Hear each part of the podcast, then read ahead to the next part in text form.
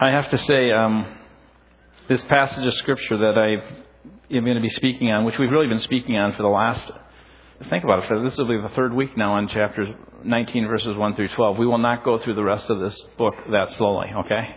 But I felt like this series on Scripture and sexuality was really important. Um, we really want to, as we said the last few weeks, make this a part, of an understanding of some language and things in the life of our church. And, and so in January, again, the 27th and 28th, I think it is, we're going to have a retreat called Holy Sexuality. And, and love to have as many couples um, a part of that because we are having this, um, this whole, this whole theme of how do we speak in a sex crazed world around sexuality kind of filtering through all the different classes within our church. And uh, so just grateful for, for um, Peter and Becky who have been a part of that. And so I get to share this last part of the message, which is really not going to be as much on sexuality as it is going to be around this whole idea of marriage that uh, is found here. And so I'm excited, but come with a bit of trepidation.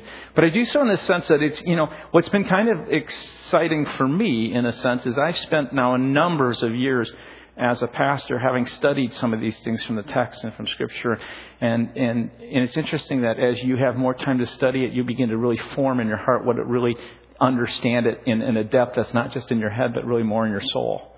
And so I really kind of come to you in that sense. But I'm going to ask us to bow our head in prayer first, would we? Father, I really pray for a spirit of grace right now. I pray that you would allow for your Holy Spirit to kind of come around this, that God, we would be able to hear your word, that our hearts would be soft and open and vulnerable to you, that you would speak, Lord Jesus. Take this scripture and, and um, as I've prepared my heart, I pray that you would speak. And that which isn't of you, that you would cut away, and that which is of you, that's to, right to the heart, that you would allow for hearts to be transformed by the power of your Holy Spirit, by the power of the gospel. We thank you in Christ's name. Amen.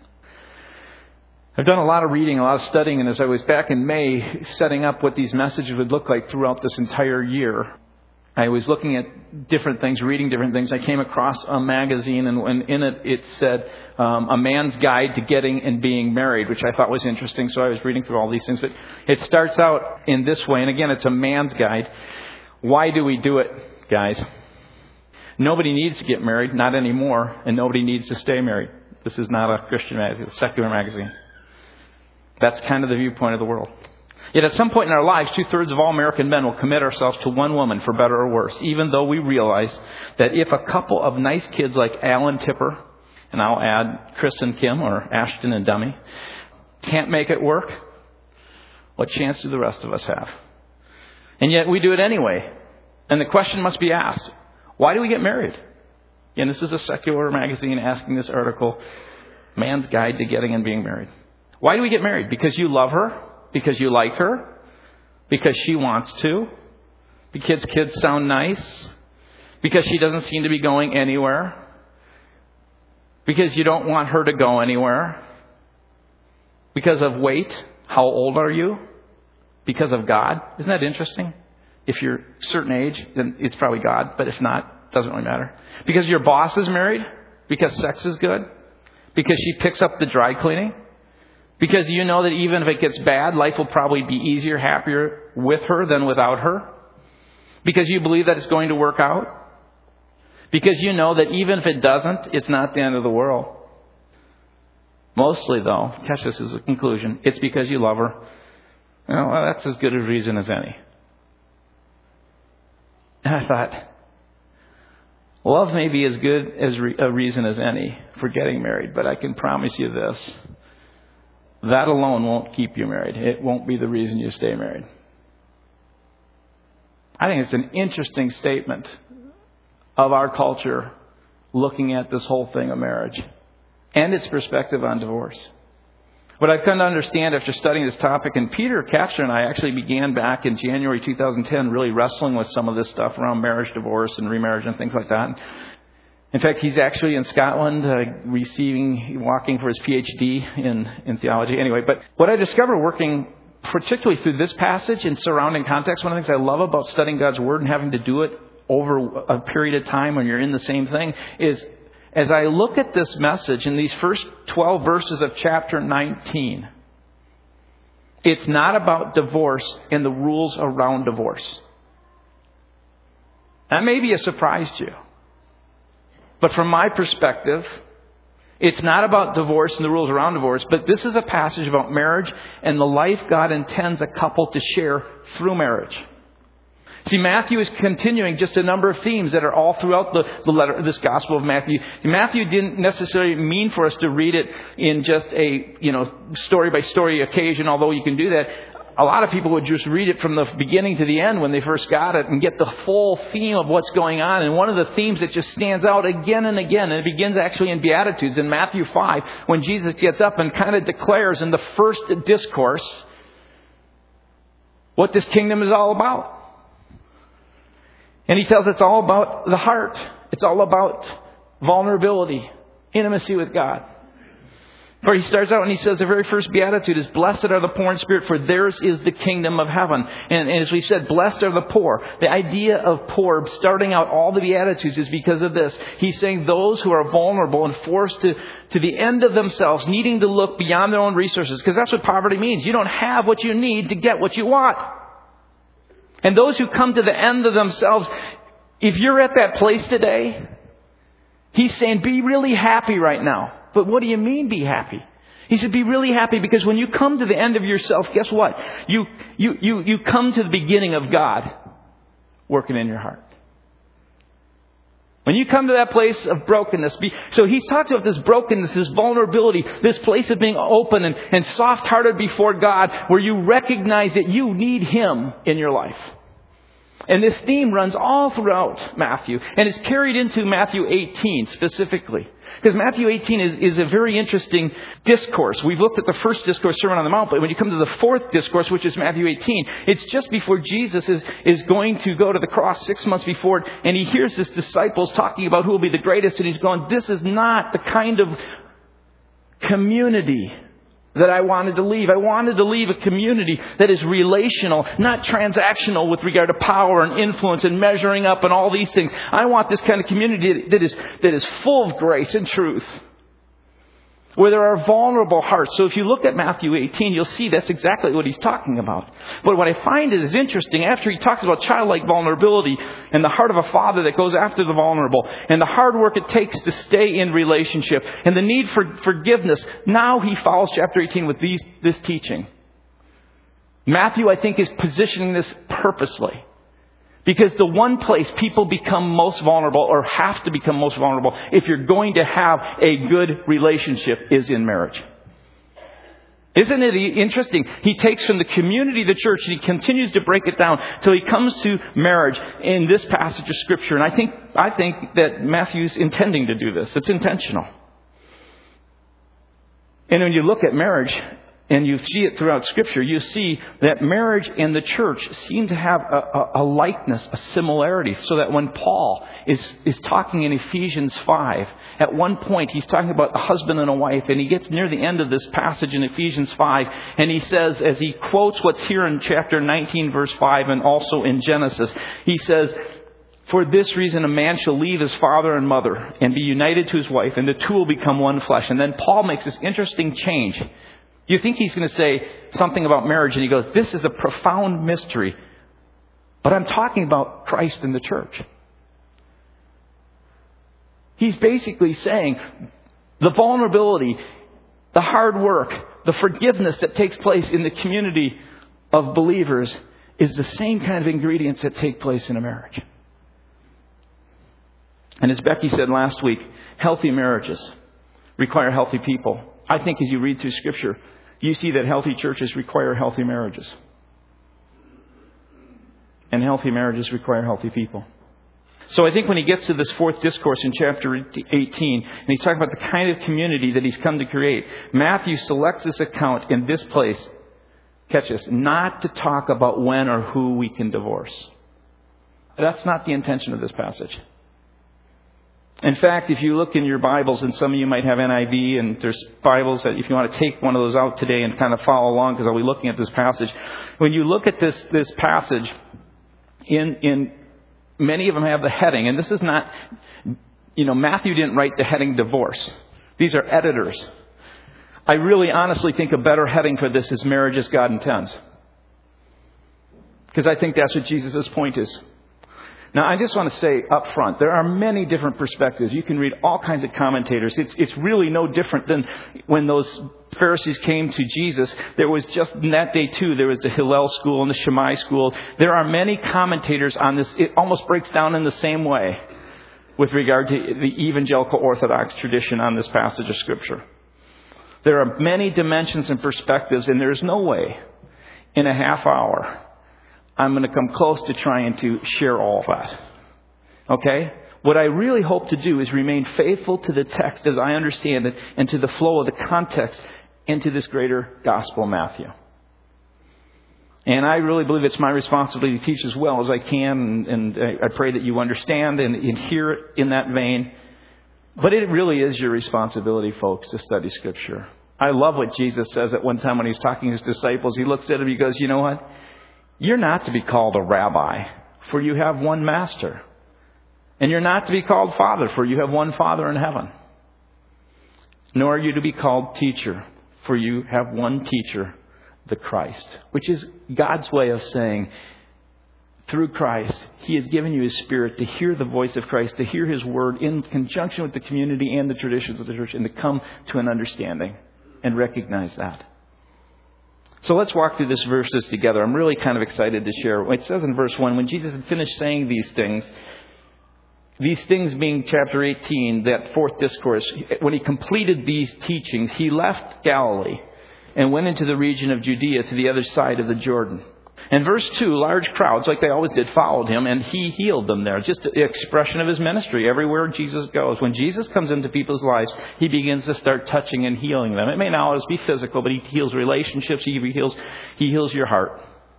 And some Pharisees, he says in, in verse 3, came to him to test him. And the word test is important here. The word is more the idea of trap.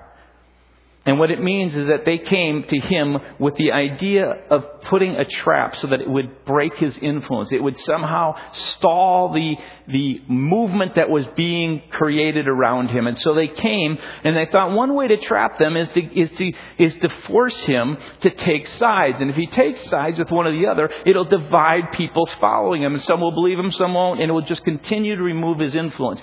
One of the things they were also thinking around this time, if besides these kind of traps, they were also trying to plan how do we actually put this guy to death? Because if his movement continues to grow, it may mean Rome's going to come in here and we're going to lose our power. So it's all about power.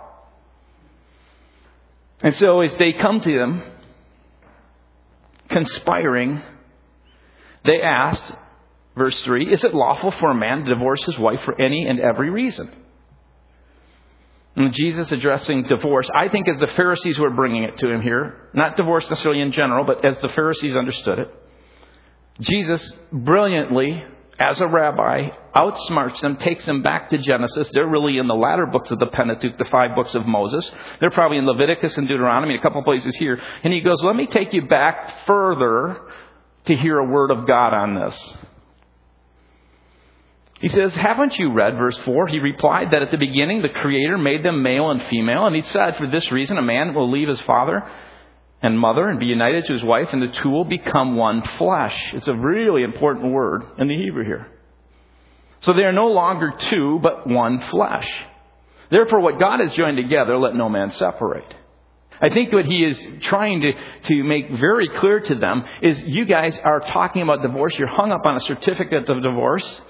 Because they believed in some way if you just were given a piece of paper, this certificate would give you the ability to kind of have a reason for getting out of it. And he was saying, on the other hand, not only was it for that, but there was another reason for certificate of divorce, which is even greater than that. You know what it was? It was so that the woman would be protected because the woman in a patriarchal society was vulnerable.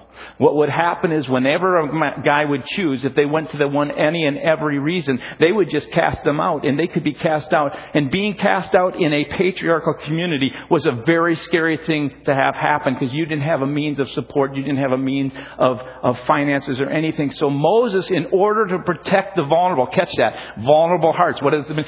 He gives a certificate to protect that person.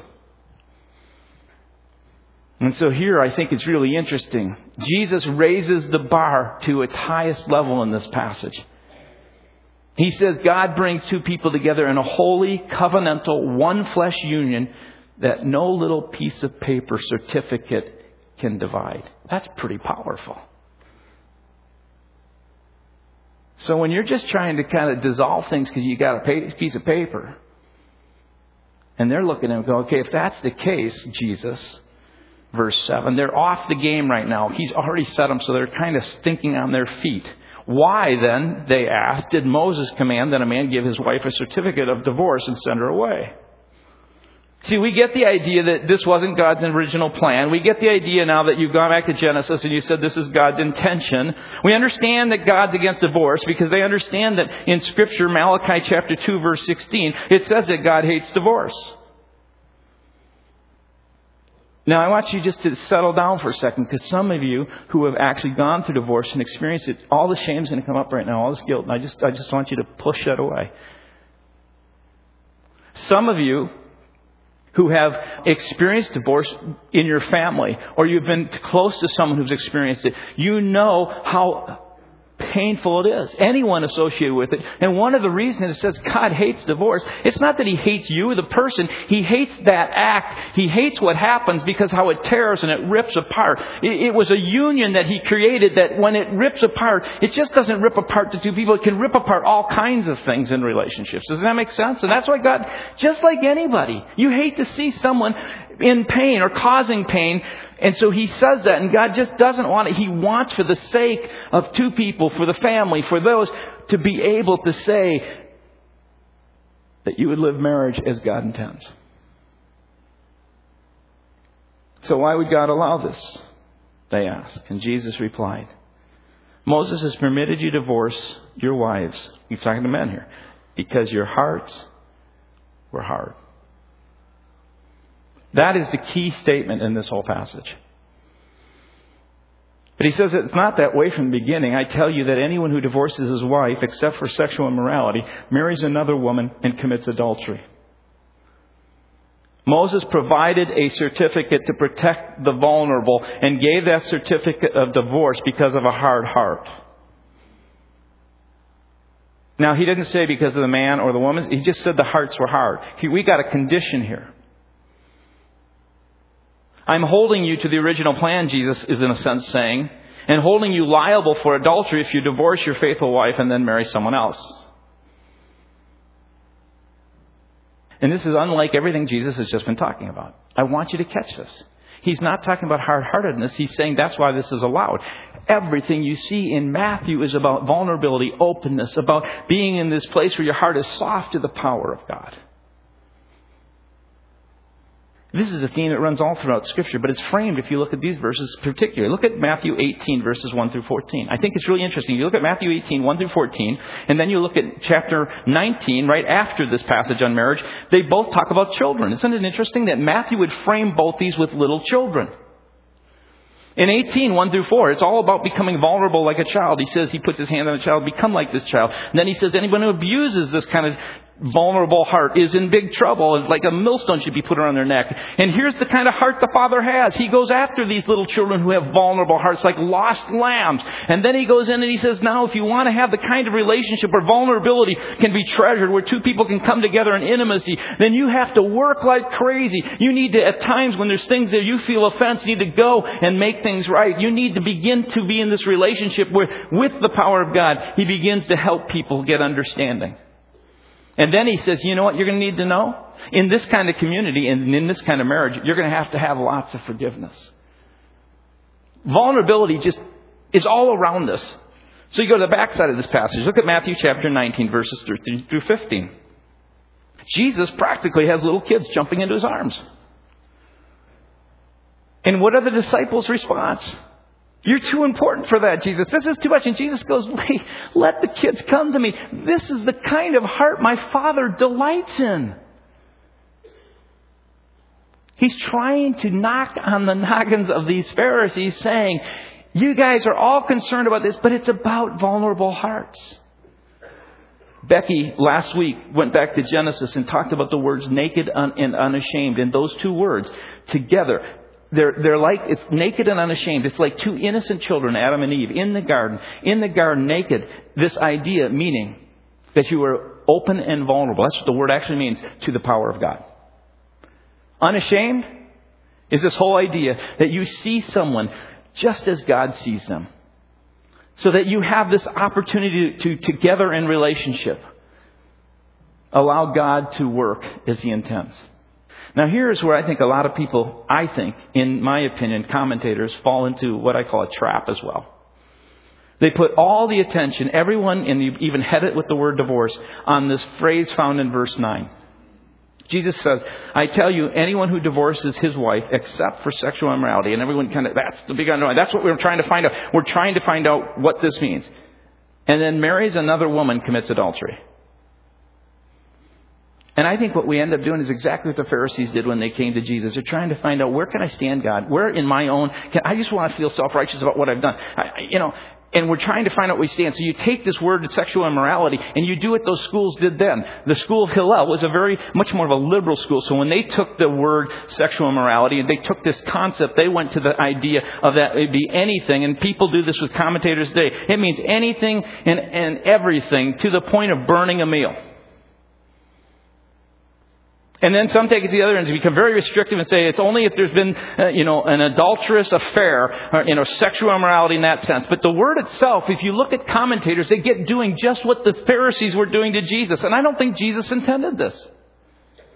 They start doing just like Hillel and Shammai did. They start going, well, what's these words mean? Because the word porneia in the Greek can mean basically this idea that you were um, unfaithful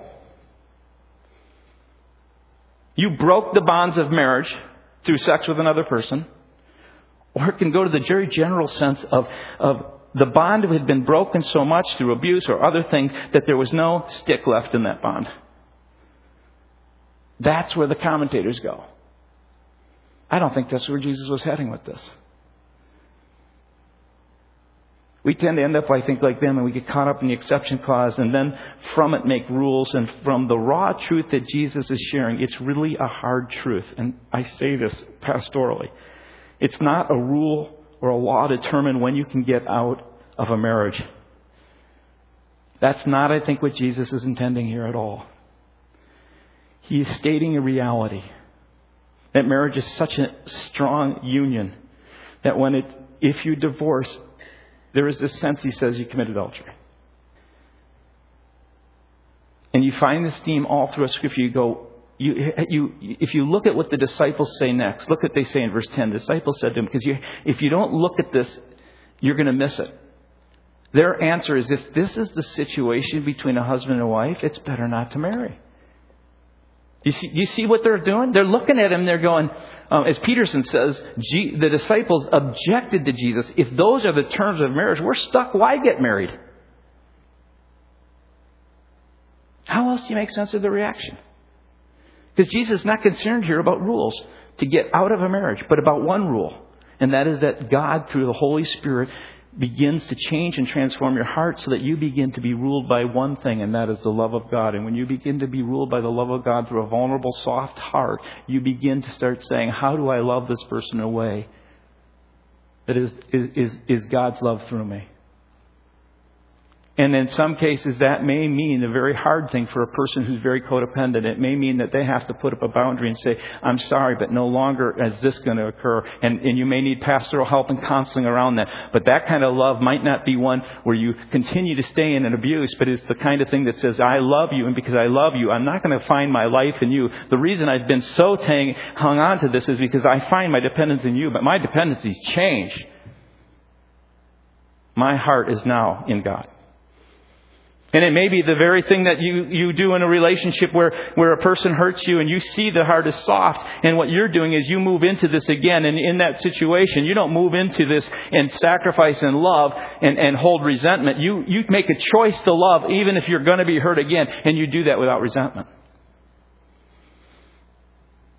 If you go back to this, it's all about the heart. That's what Matthew, this is the theme that goes through here in the Sermon on the Mount where Jesus is looking at people and he says this, let's quit talking about rules now. Quit trying to justify what you're doing through rules. What I want you to do is look at your heart. If you hate someone, guess what? That's called what? It's just like murder. And people go, whoa. If you look at someone with lust, examine your heart. It is just like committing adultery. The whole movement of God through Jesus Christ, through the church, is about His grace. And it doesn't mean there isn't truth, there isn't things there, but it's all about grace. And when you come under the grace of God, you understand your own brokenness, your own sin, and you come to the end of yourself in that poverty, and your heart is vulnerable and soft. You are now at the place at the end of yourself where you begin the things with God. God begins to move in, and He begins to give you a love. He begins to transform you. It doesn't happen overnight, but as you continue to keep a soft, vulnerable heart before the Lord, He gives you wisdom in all relationships, even in marriage, and he begins to move and to work into your heart to fulfill all laws because of love. That's the gospel. I think so often the church gets into, and I look at commentators, what they're doing is they're getting into this and they're, they're trying to parse it out in such a way so they can kind of somehow define that if we do this, it's okay. And I think Jesus is saying, none of it's okay. We're far less than what God ever intended. But if you want what God intended, you need a vulnerable, soft heart that is naked and unashamed before Him, open to the power of God. I think this is such an incredible. I'm so excited about this passage of Scripture and what, it, as I begin to understand it, because as you look at this theme in Matthew 18, Jesus is basically through this passage putting the ability to live the kind of marriage life you want. Remember what Peter talked about the Zoe life? Zoe life, eternal life, is the life that God Himself lives. If you want to live the life himself that God lives, you can't do it. He puts it out of our reach. And if you follow this passage of scripture from Matthew 18 through Matthew 19 verses 1 through 12, and then we're going to get to just a second, the end of Matthew 19, in verses 16 through 30, you'll see this theme happening again and again. Follow with me, if you would.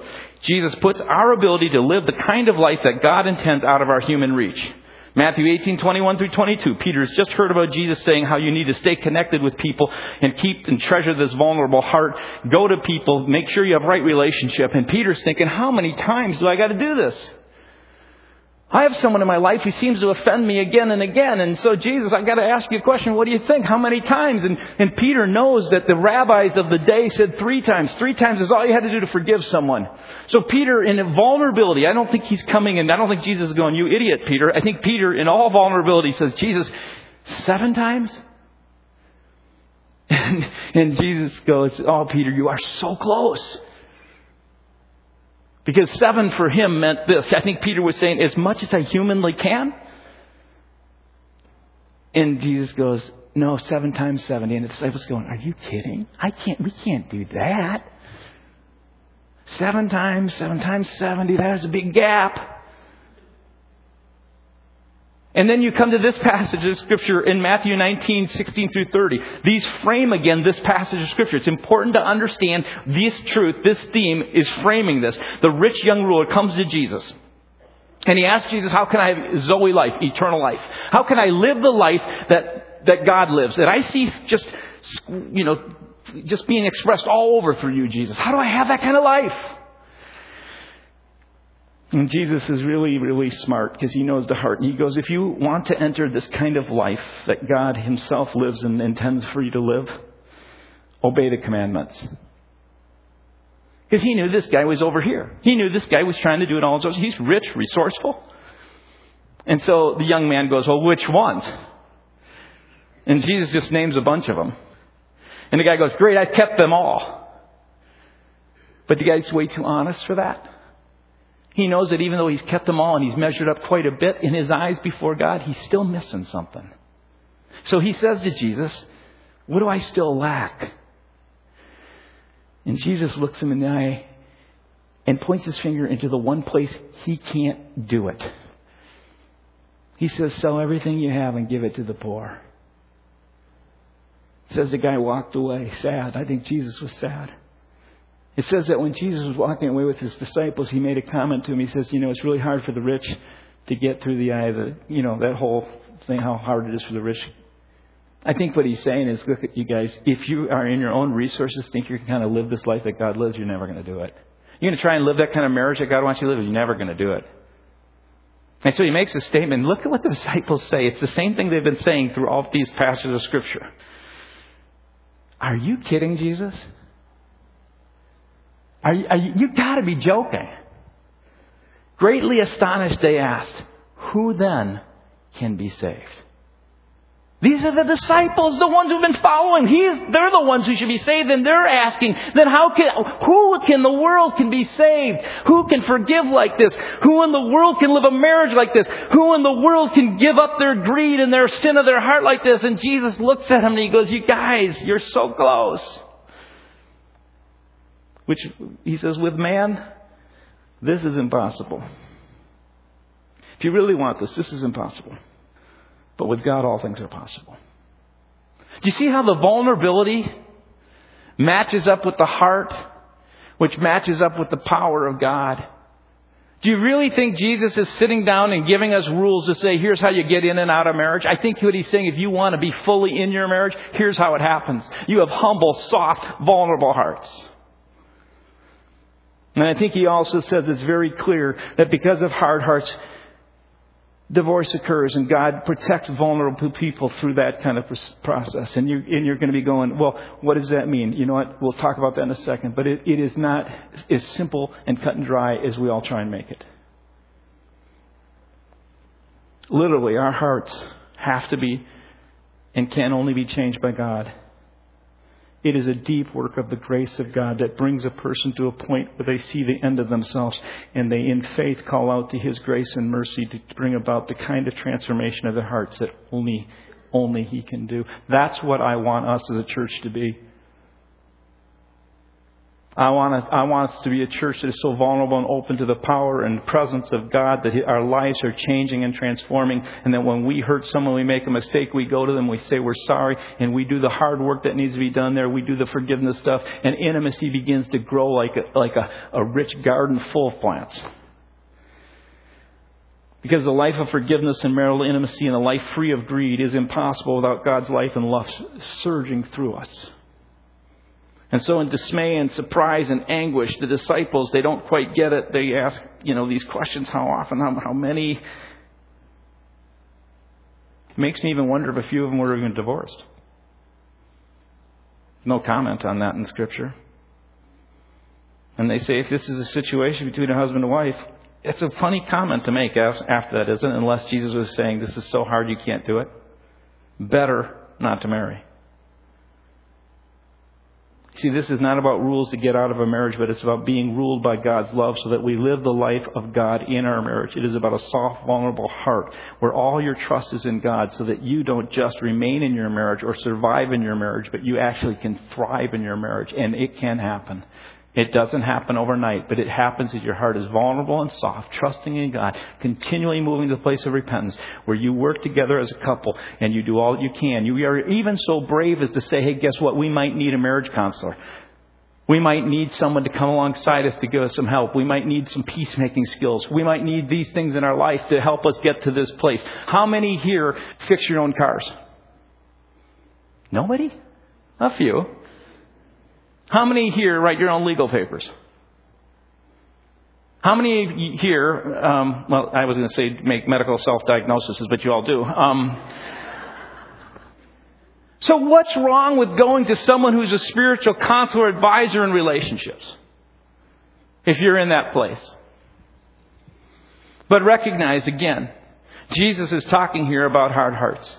And there are occasions when the heart gets hard and there's someone who's vulnerable. And in those situations, those cases, God says He permits divorce. So some practical things. Now let me just, 19, 11, and 12. It's interesting. I think Jesus says in verse 11, not everyone can accept this word, but only those to whom it has been given, which is very common for Jesus to say. He's basically saying, he says this again and again through Matthew. Revelation is only received by those who are, who are willing to receive it. Yeah, there's people who are eunuchs, he goes on, and people who choose not to, and they do all these for the kingdom of God. But the reality is, to actually live out what I'm talking about is going to take a revelation, an opening of your heart to God. Okay, some practical things. So, what about divorce? Because you're all waiting for the rules. And Jesus isn't giving rules, and I'm not either. But I will tell you this I don't think Okay, this is my opinion. I don't think this exception, because a lot of times you'll read in commentaries, well, there's two exceptions for which you can get a marriage and feel good about it, etc. There's two exceptions. Sexual immorality, which is the word porneia, which goes all over the board, and the other passage in Corinthians, abandonment. You know what I think those things are? I don't know if they're exceptions as rules as much as they're indicators of a hard heart. But that's not always the case. I've had plenty of counsel. I've counseled with someone who, who has actually um, had an affair in adultery, a one-time kind of situation thing, and, and that person was grievously pained and repentant and etc. And, and in that process, there was there was this this real sense of a, of a soft, open heart, and and all that would be the expression of, of that repentance. And I got to tell you, when you do something like that, and I'll talk about this in a moment, when you when you step outside your marriage in some other way, it just creates incredible pain. It does make your marriage almost impossible to work through for some people. But there are times when I've seen it when that person has done that, and, and I have seen occasions where the person in self righteous, kind of a purer than than anyone else attitude sits there and their very life is, is also very much a part of what's created the hardness that caused the sin, but the hardness would never get soft. See, I really believe divorce is a hard issue. And I don't think this is about getting in and out of a marriage that you get some rules so you can feel good about being justified in it. And I'm not saying that there aren't justifications. But I believe it's a really a pastoral spiritual discernment that takes maturity to know what's going on in the heart because it all comes back to the heart. It's a pastoral community issue to discern the hard heart and the course of action that one should take in a marriage or as a last resort because God hates it, divorce. Now, let me give you some important suggestions. If you would like to destroy your marriage, I'll give you some suggestions that you can think about doing. In fact, I think they happen quite often in marriages.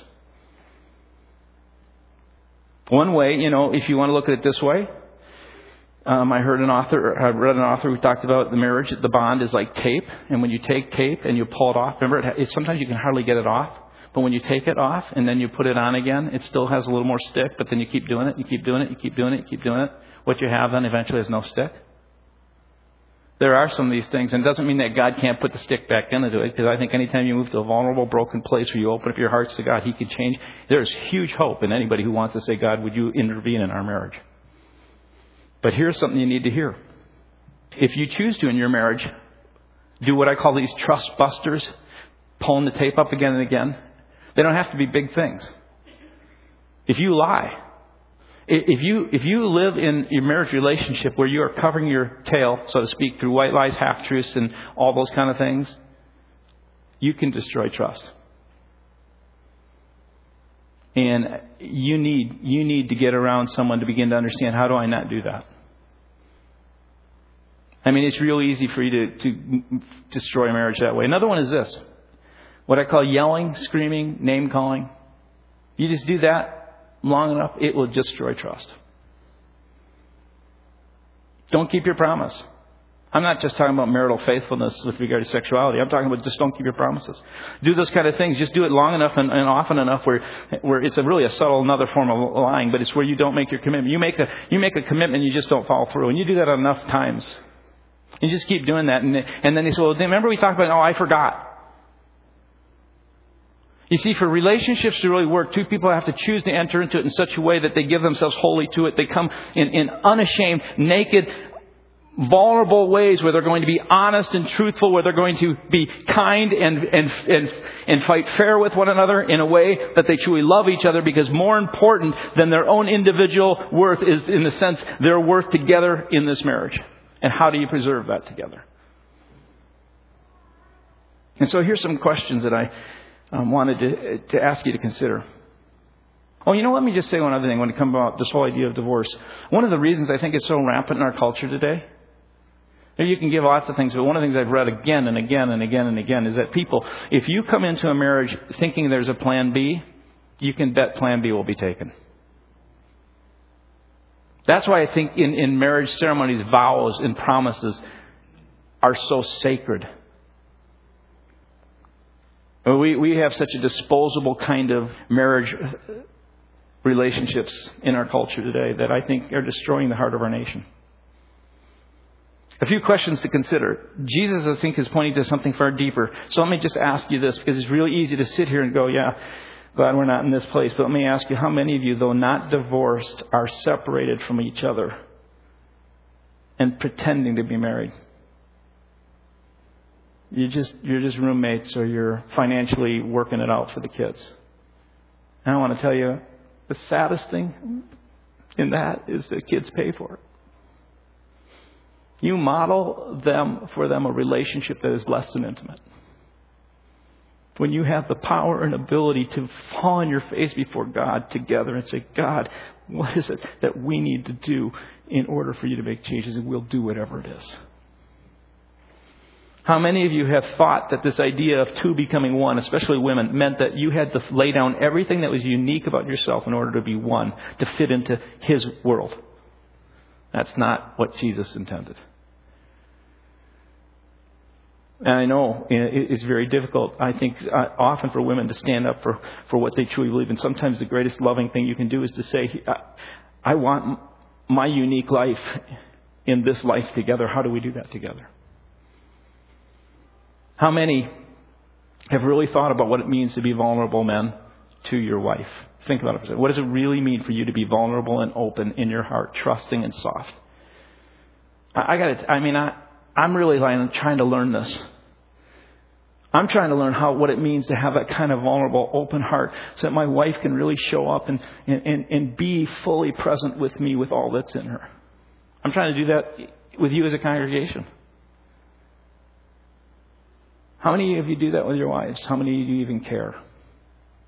Are you more busy wanting to make sure you get that dollar and whatever it is? And are you willing to be vulnerable again as a couple? I had an email this last week. Over the course of the last six, five six months, I have met with a young and extremely talented, successful businessman. He came to my office a few months back because his life was crashing down upon him and things were in his marriage and his work, everything was just painful. As I was reading his email that he sent to me last week, my eyes teared up, and my daughter, who was sitting next to me, said, Dad, what's up? And I just had finished reading his email, and I had just sent him a reply, and, and I wrote these words to him.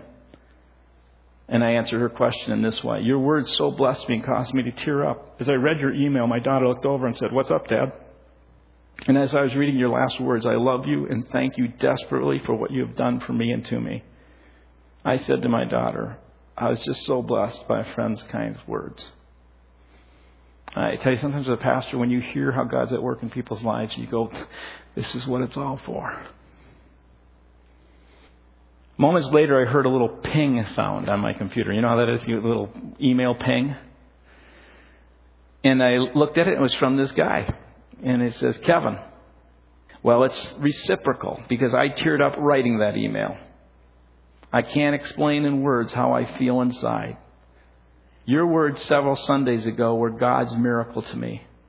I will never stop telling that story, and I will tell you now. I didn't know anything about this. He shares with me this story. He said, My wife and I, that couple Sundays ago, had such an awful fight the night before church and continued to the morning. Now, anybody ever had a fight on the way to church? Really? No one's raising their hands. Does that mean everybody does? Okay. Because honestly, I never have fights on the way to church with my wife. She's, I come so much earlier than her, so we never drive in the same car. My wife and I had such an awful fight the night before church and continued to the morning. And on the way to church, she spoke words to me that were so hurtful. I cried going to church and just felt helpless. Now, I asked for permission from him, and then also I said, I want your wife to email me before I use this because I want her permission. And uh, they both emailed me back, and he wrote, I love this. This is so typical, guys. She wants it to be clear that the part that was left out was that I lost my head the night before and yelled and screamed and treated her awfully. I caused the fight. I hurt her. I pushed her to the point where she had said she doesn't love me more, which were the words that were so hurtful to me. So now you know the full story. He continues, I prayed to God before opening the doors that the message today would be one that was strong and powerful and that that would be our only hope. And you spoke of forgiveness and about holding on to anger and we left the church in tears. We didn't speak another angry word. We went to brunch with the kids and we just talked about how applicable it was to our lives and our marriage. God was ready to show me a miracle. He allowed that fight. He encouraged and spurred me on to pray. He set up your sermon. He put us in that pew. And what would happened was a miracle. I can now say with conviction that I am a believer. I had prayed with him to receive Christ about four months back. Forever, I am a believer. It's still not easy. There are still problems, and there always will be. But God had brought me on a journey to find you and another Wayzata free attender who's been acting as a mentor to him. And God put me and my family in this church. And I wouldn't change a thing. The bumps and potholes along the path are only manageable with Him. If I stay on that road, at least I will never be alone. I think it's kind of interesting. That's the key. You know, God's with me. And that is a better feeling than driving, which He's done, driving a Maserati on a racetrack by myself, round and round. Eventually, my tires would run flat, and all of it would be for nothing. That was two people that came in and said, God, we got to forgive. I, I think God, in His Word, is really trying to make it clear to us that this is this life that He's calling to us is a life of grace. And some people go, boy, if, if you don't start pushing the rules, you're going to have all kinds of problems. All this, and I'm going to go, yeah. What's going to come out of what's in the person's heart will come out. So now we can deal with the sin. Because we're not in sin management. We're not trying to keep the stuff in people's hearts so we all look good. We're always about what Jesus was about, creating the kind of community and the kind of marriages where the heart really gets real and then God begins to transform it through His power and His grace and His love and His truth. So I'm going to ask you just to stand with me as we close in prayer. And you may be at a point in your own heart and life where you're just saying, God, I am broken. I am in a vulnerable place. It may not be in your marriage. It may be in your career. It may be in some other place. But you can't be in a better place than coming to the end of yourself so that the beginning of God's work, His kingdom, begins to move through you. So I'm going to ask you to pray. Father, if there is any heart here that says, uh, you got to be kidding. I can't do this. But if you say you can, I'm going to let you in and do it. I just open my heart to you right now. Father, thank you.